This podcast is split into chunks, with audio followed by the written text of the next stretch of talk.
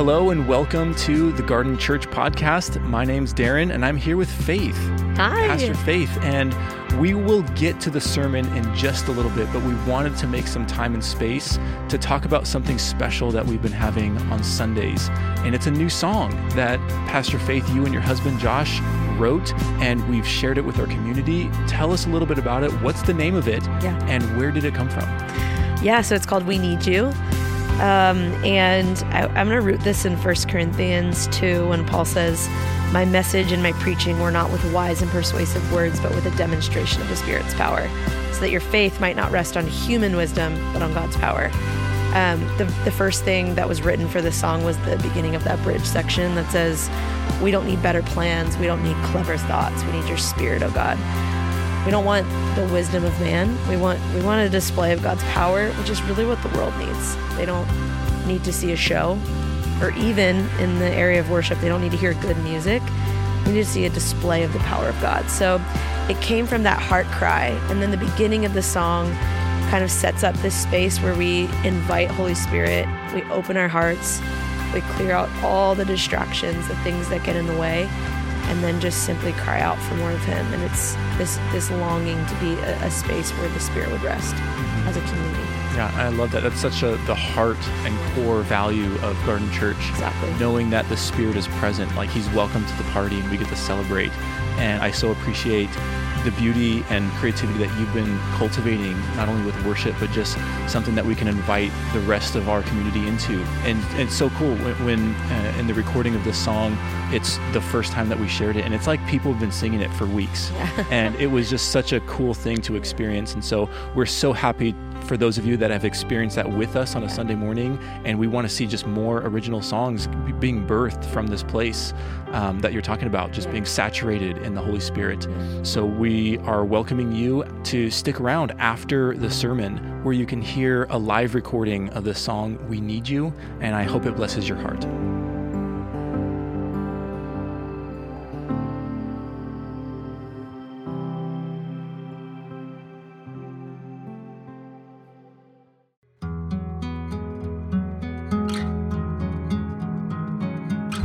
Welcome to Garden Church Podcast. We are in a series called Reconstructing Church.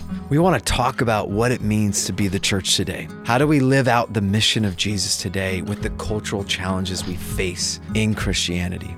The book of Acts will be our guide as we learn to rebuild the church together in the power of the Holy Spirit. For more information, go to garden.church. Otherwise, enjoy this podcast. Good to be with you and uh, to continue kind of this uh, conversation. Well, maybe just before I get started on that, let me just underline the importance of that last series of announcements relative to the text of Scripture. Um, in this next year, um, I think it's fair to say that the wind is going to be blowing at hurricane force. The ground is going to be shaking at societal level, political levels, all kinds of levels. How do you plan to be anchored so you're not blown off course by what's coming in the next 12 months. Scripture has the ability to anchor your soul. So, so don't just get into it, get it into you.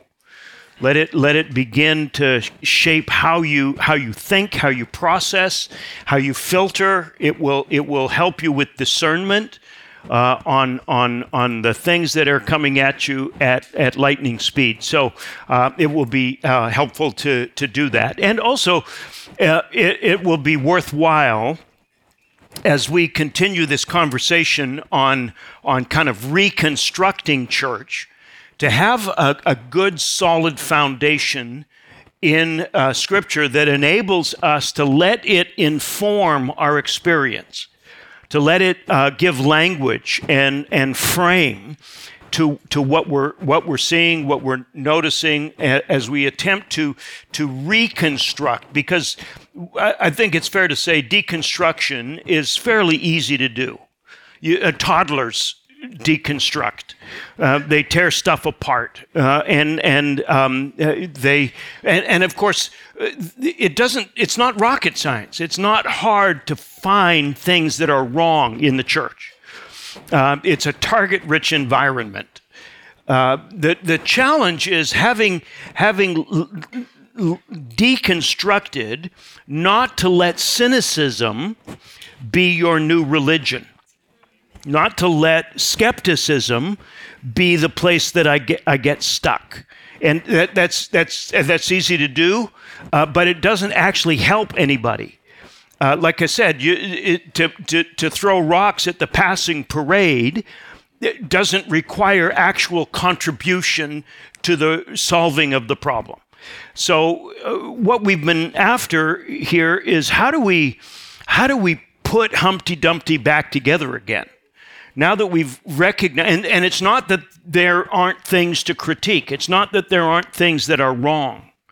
The question is, having identified those, how do I become part of the solution rather than simply pointing out the problem? And the, our conversation then is anchored back into the into the first century church, into the first kind of go around where we were learning all of these things for the first time, and and and realizing that they didn't get it all right either.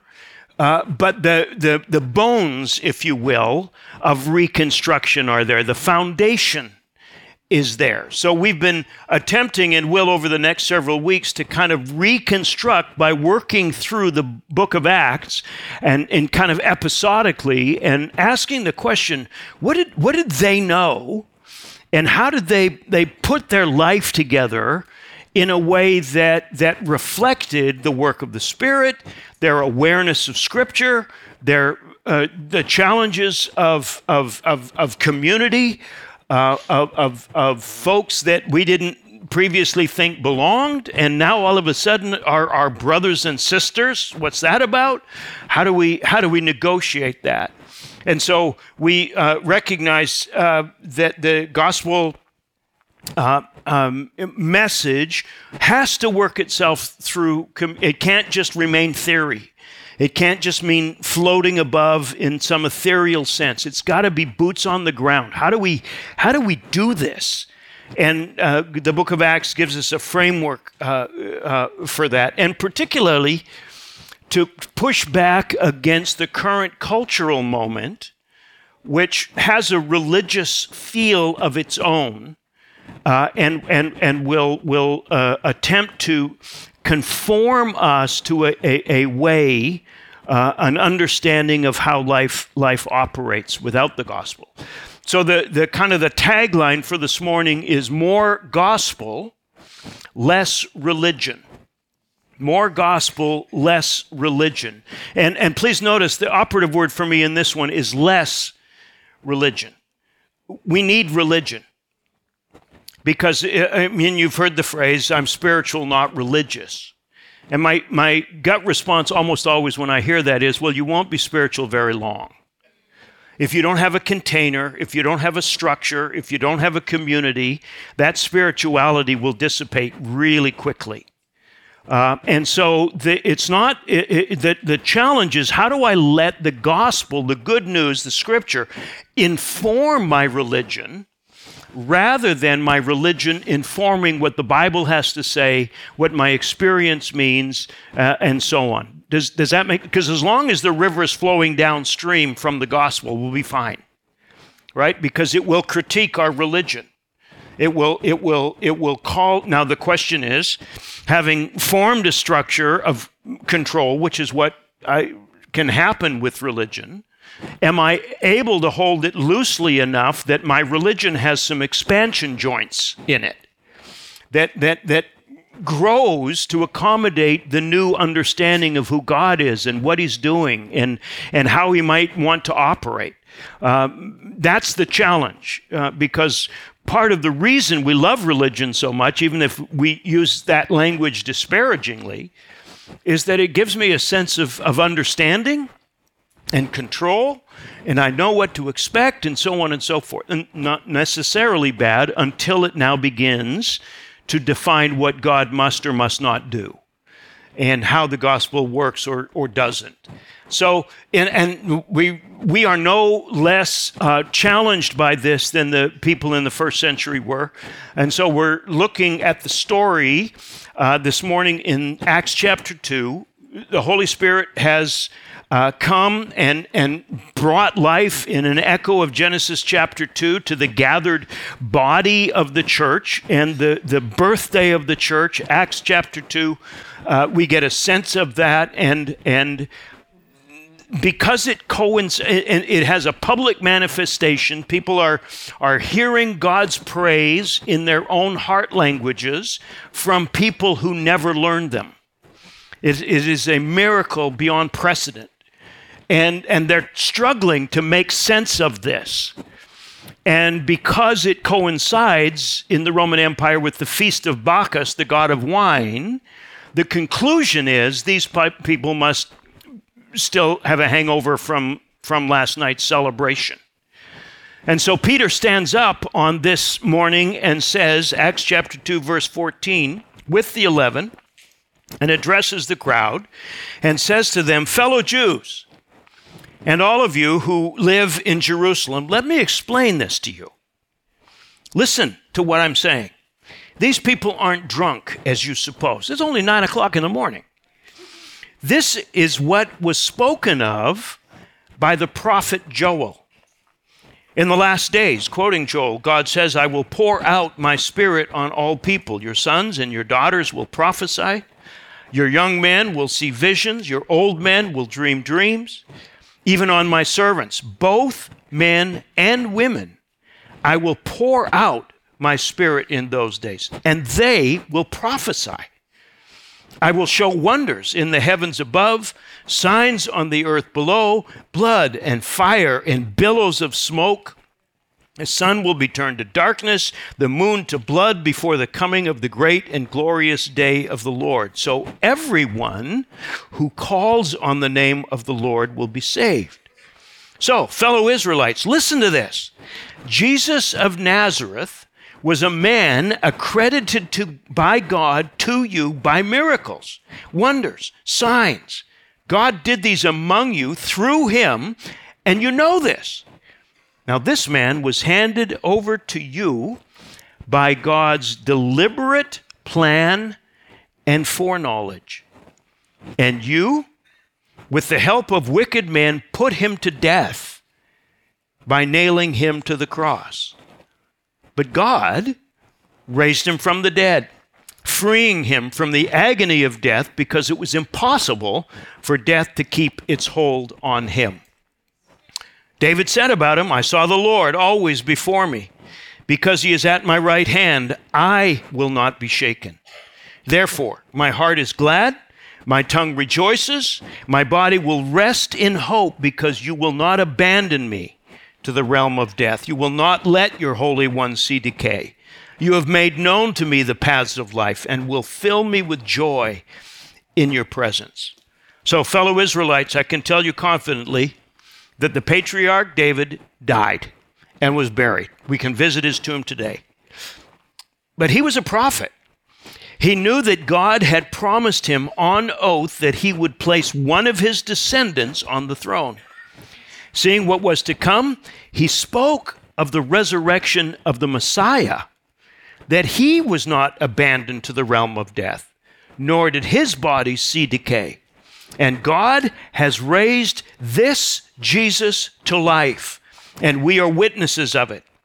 Exalted to the right hand of God, he has received from the Father the promised Holy we he has received from the Father the promised Holy Spirit and is now poured out what you see and hear. For David did not ascend to heaven, but he said, The Lord said to my Lord, Sit at my right hand until I make your enemies a footstool for your feet. Therefore, let all Israel be assured of this God has made this Jesus, whom you crucified, both Lord and Messiah.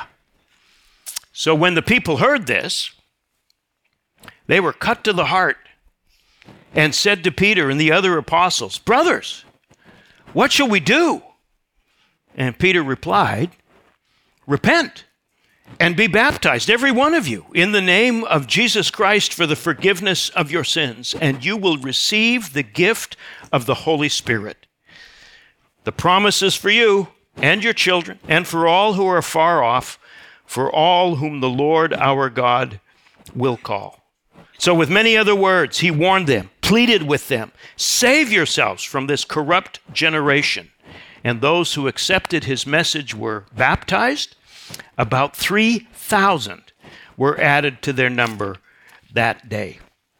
I think it's worthwhile just commenting on that last line that, that, that from the get go, the Holy Spirit is telegraphing that He's in charge of this, that the church structure will never be adequate for the work of the Spirit. That the, the, the, the temptation to, to, to institutionalize the charisma will be met with loss, with it, it, it's fraught, it won't, won't work.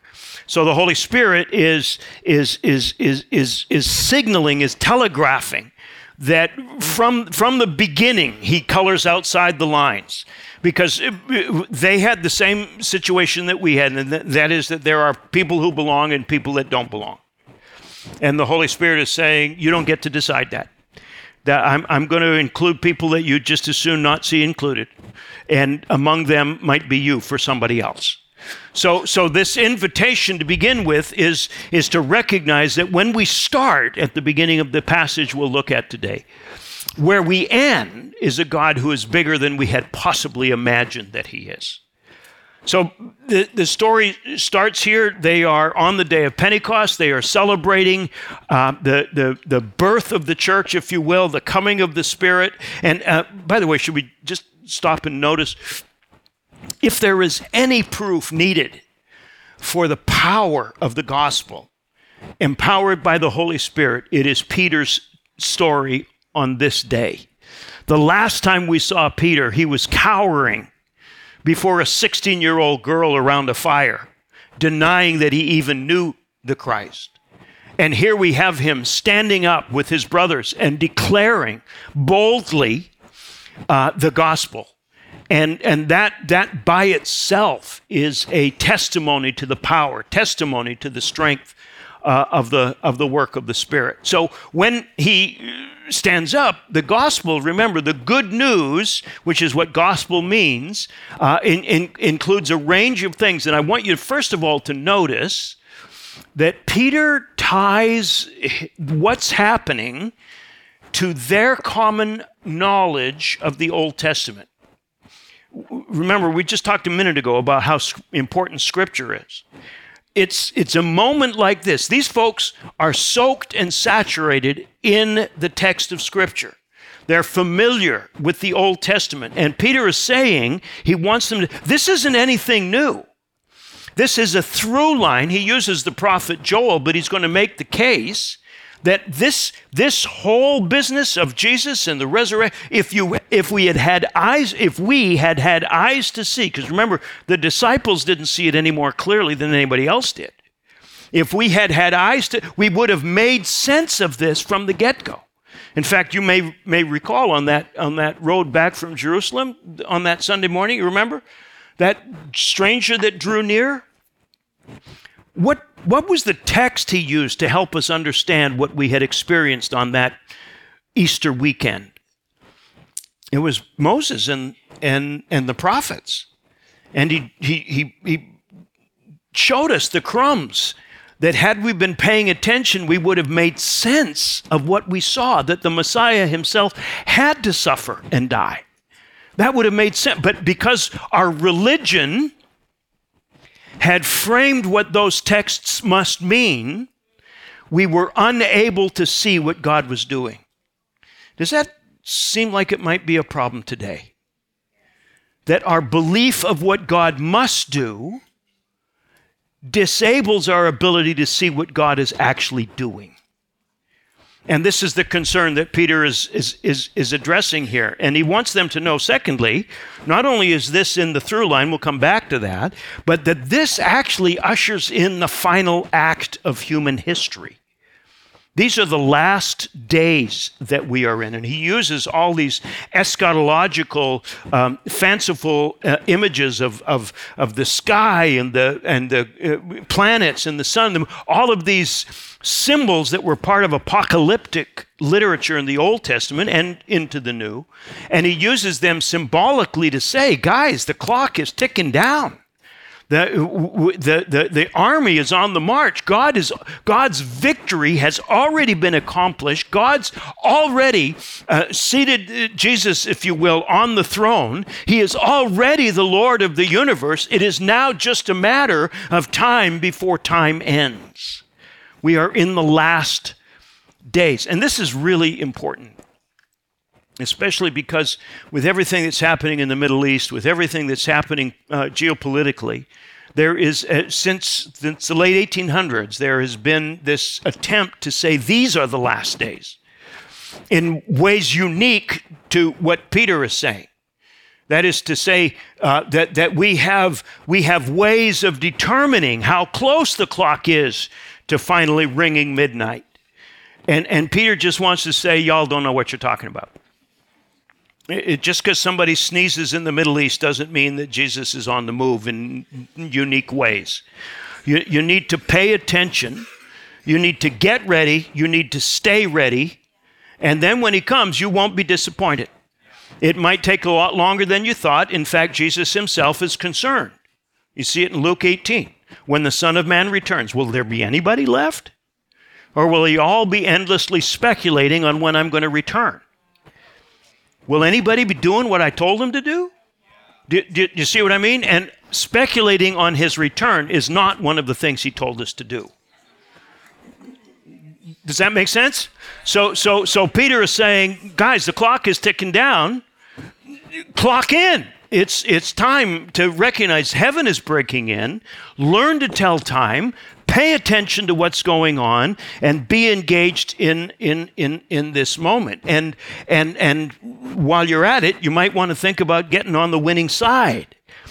Be saved. Don't don't don't pretend you've got this dialed in and you'll finally surrender your life at the last minute.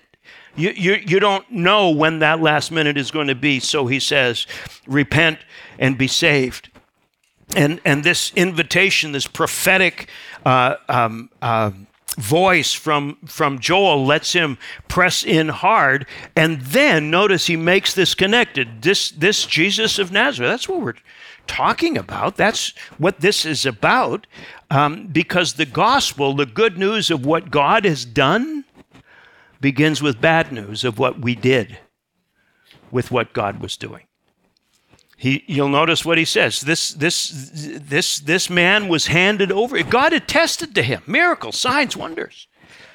There's not a single one of you who are in, in, in the uh, network at that time that didn't ask the, what do we, what, how do we make sense of this? But our religion made it impossible to see those signs and wonders as proof of his identity because we mistook what Messiah was going to do.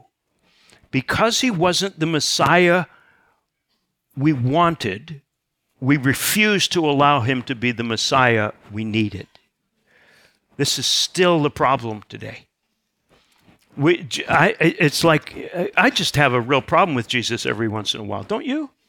It's like, dude, read the script. I need you to do stuff. And, and I believe in you to do stuff.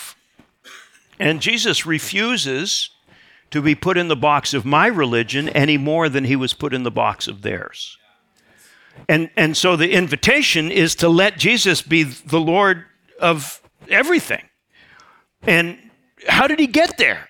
Well, Peter said this, this wasn't a reaction to our rebellion. This isn't like God's plan B. In fact, as we sit and soak in the text of Scripture, what we learn is this is what God had in mind all along. Even before our Genesis 3 brokenness, even before we rebelled, even before we took a left turn into independence, God, seeing that happen, had put in place a solution that would enable us to get home in time for dinner. This is a remarkable thing. It doesn't mean we're not culpable. It doesn't mean we're not responsible. Peter's going to go right to the, because before, again, the gospel is good news, it's bad news. And the bad news is you killed him. You killed him. Not somebody you know, you. We were all partners in this. And, and this is, by the way, if the gospel's ever going to be good news for you, you have to accept the truth of its being bad news for you. You participated in his death. It was not some random Roman soldier spurred on by, by, by religious bigots. It was me.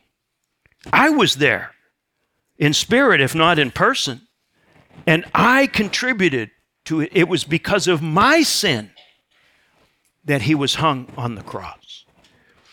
And if that can't be true for you, if you have have have have, have relativized the because we do this, this is what our religion enables us to do. It's very useful this way. It enables us to identify some really bad people who contributed to the death of Jesus. And I, I don't know. I, I was just doing, uh, and Peter says, no, no, no, no. No, no, no, no. You were there and you're complicit. You're culpable. And he died. And then this astounding line. But God raised him from the dead. What? Now, this had always been in the story. This had always been in the breadcrumbs if we'd been paying attention. But our religion had no room for resurrection. Our religion had no room for anything but victory. And so here, Peter is, is just outlining nobody saw God sneaking in the back door of death to bring new life. We, we, we, we, we thought death was the end of things. And, and the truth, of course, is you, you, you got the memo. Death is just the beginning of new life. You got to go through. The, Jesus didn't die so that we wouldn't have to. He died so that we would know how to. Because on the other side of the door of our dyings, plural, is resurrection life. So he invites us to join him, freeing him from the agony of death and, and, and taking death and turning it inside out as now the seedbed of wonder, seedbed of, of, of, of, of, of new life. So this is the tradition formed by these Old Testament stories that our religion had blinded us to. This is what God has been up to since the beginning and since before the beginning of creation. And so Peter then goes into this conversation uh, uh, uh, about, uh, about how, how, how resurrection sets everything right side up. Nobody saw it coming. Nobody saw it coming.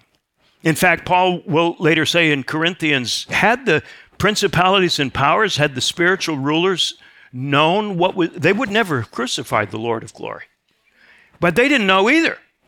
They, they, they were clueless as to God's strategy. How in the world do you have a religion in which the God, King, Creator, Lord of the universe, becomes the servant of his creation? How does, what God in his right mind would ever give up power for that? Nah, can't be true. Well, as it turns out, it is true. And please notice, this is how he expects you and me to partner with him in the saving of the world. It's, he's not remotely interested in, in, in giving us more power for the sake of domination. He doesn't didn't want to make Israel great again.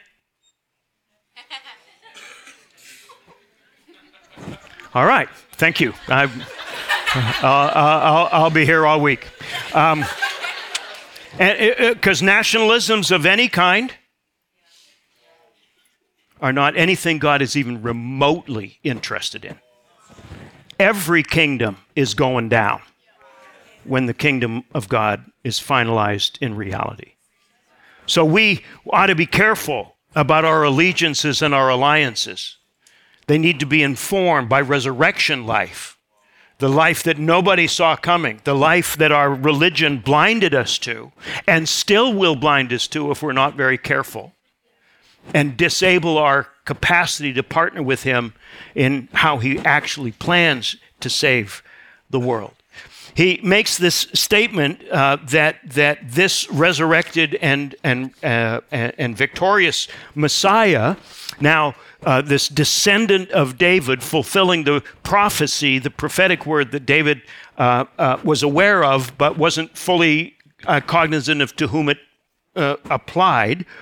And and and Peter is just going to say at the end of the day, this this Messiah, this descendant of David this promise of God, whom you crucified, is actually Lord and Messiah.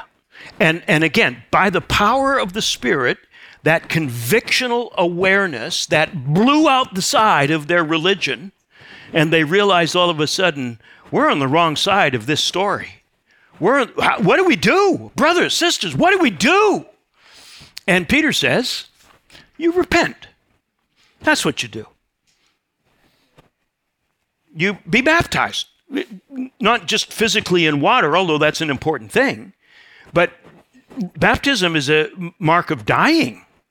You die to your old religion that disabled capacity, and you rise to newness of life so that you can partner with God in, in, in, in what He's doing and, and receive that forgiveness of sins. This is astounding. Wait a minute, that's it?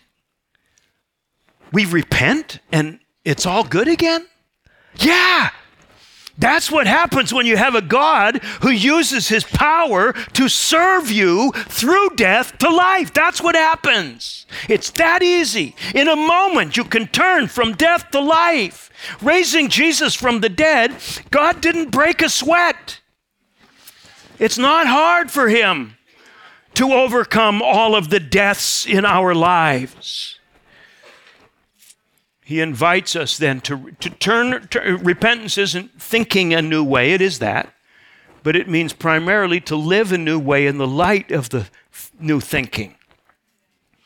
It has to work itself out in how we start to follow Jesus in terms of our, our money, in terms of our individual identities, in terms of, uh, of our sexuality, in terms of how we treat people at work, in terms of how, how we drive on the freeway.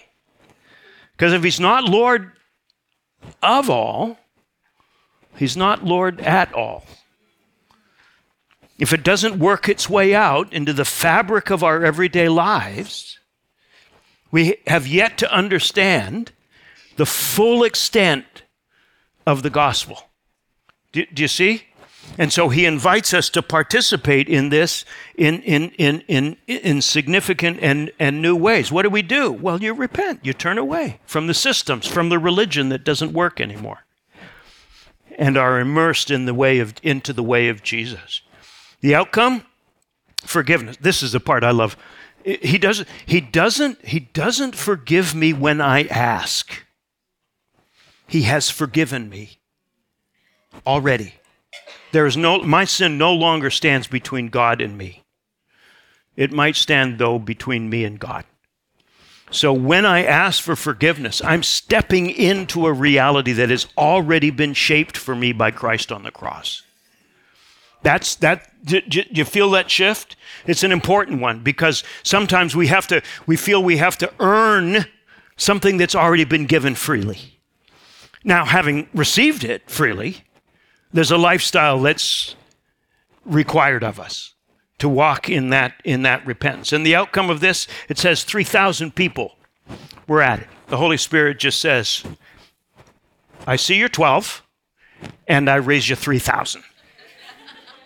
And, and by the way, this is an echo, uh, day of Pentecost is, is an echo of the day the law was received by, it, that's what was commemorated on that day. And if you read the Old Testament, you'll know that on that day, as a result of the rebellion, Moses up on the mountain with God, the children of Israel down in the valley, anxious and worshiping another God. And the penalty of their disobedience was the death of 3,000 people. So, part of what the Holy Spirit is saying is we can recover from your most abject rebellion. He's inviting us to walk in that newness newness of life. Peter will later on go in the next chapter and, and say, Brothers, fellow Israelites, chapter uh, 3, verse 14, I know you acted in ignorance, as did your leaders, but this is how God fulfilled what he had foretold. All the prophets saying that his Messiah would suffer. So repent.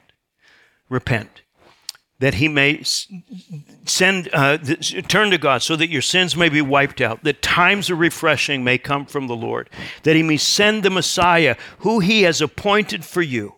Heaven must receive him until the time comes for God to restore everything as he promised. Part of what Peter wants them to know is that this act is not the final act, but the curtain has opened on the final act this resurrection, this uh, moment of, of, of, of new life, this pushback on the edges of our religious understandings has, has, has, has begun uh, because, uh, again, we killed him because he didn't fit the mold of our, of our religion, and he still doesn't. I've been a follower of Jesus most of my life. And I got to tell you, um, he is bigger now than when I first started. He's more forgiving. He's kinder. He's gentler. He's more generous. He's more ferocious. He's more magnificent than I had ever possibly imagined. I need a religion to hold what I can, but that has expansion joints for my new and fresh blow out the box awareness of who God is. Yeah? And and and so Peter invites us into this into this awareness, but the place to begin is with repentance.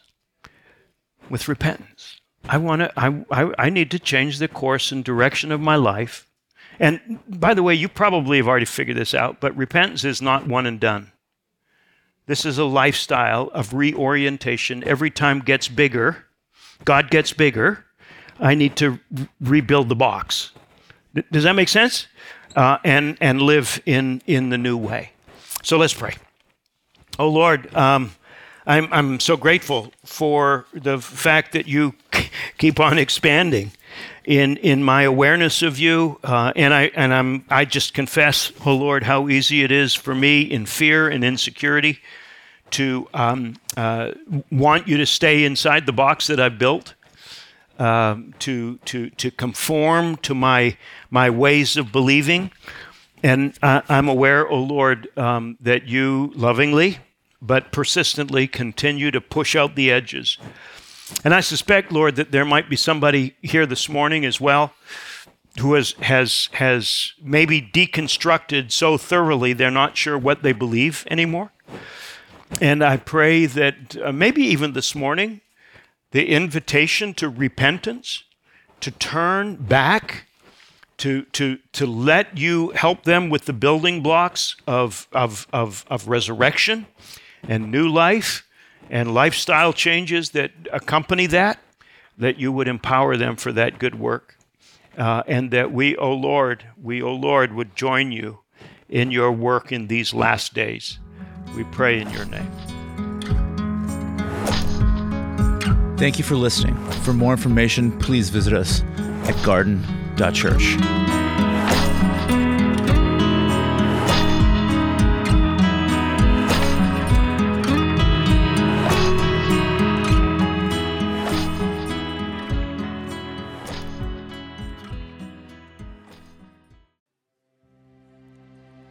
We are down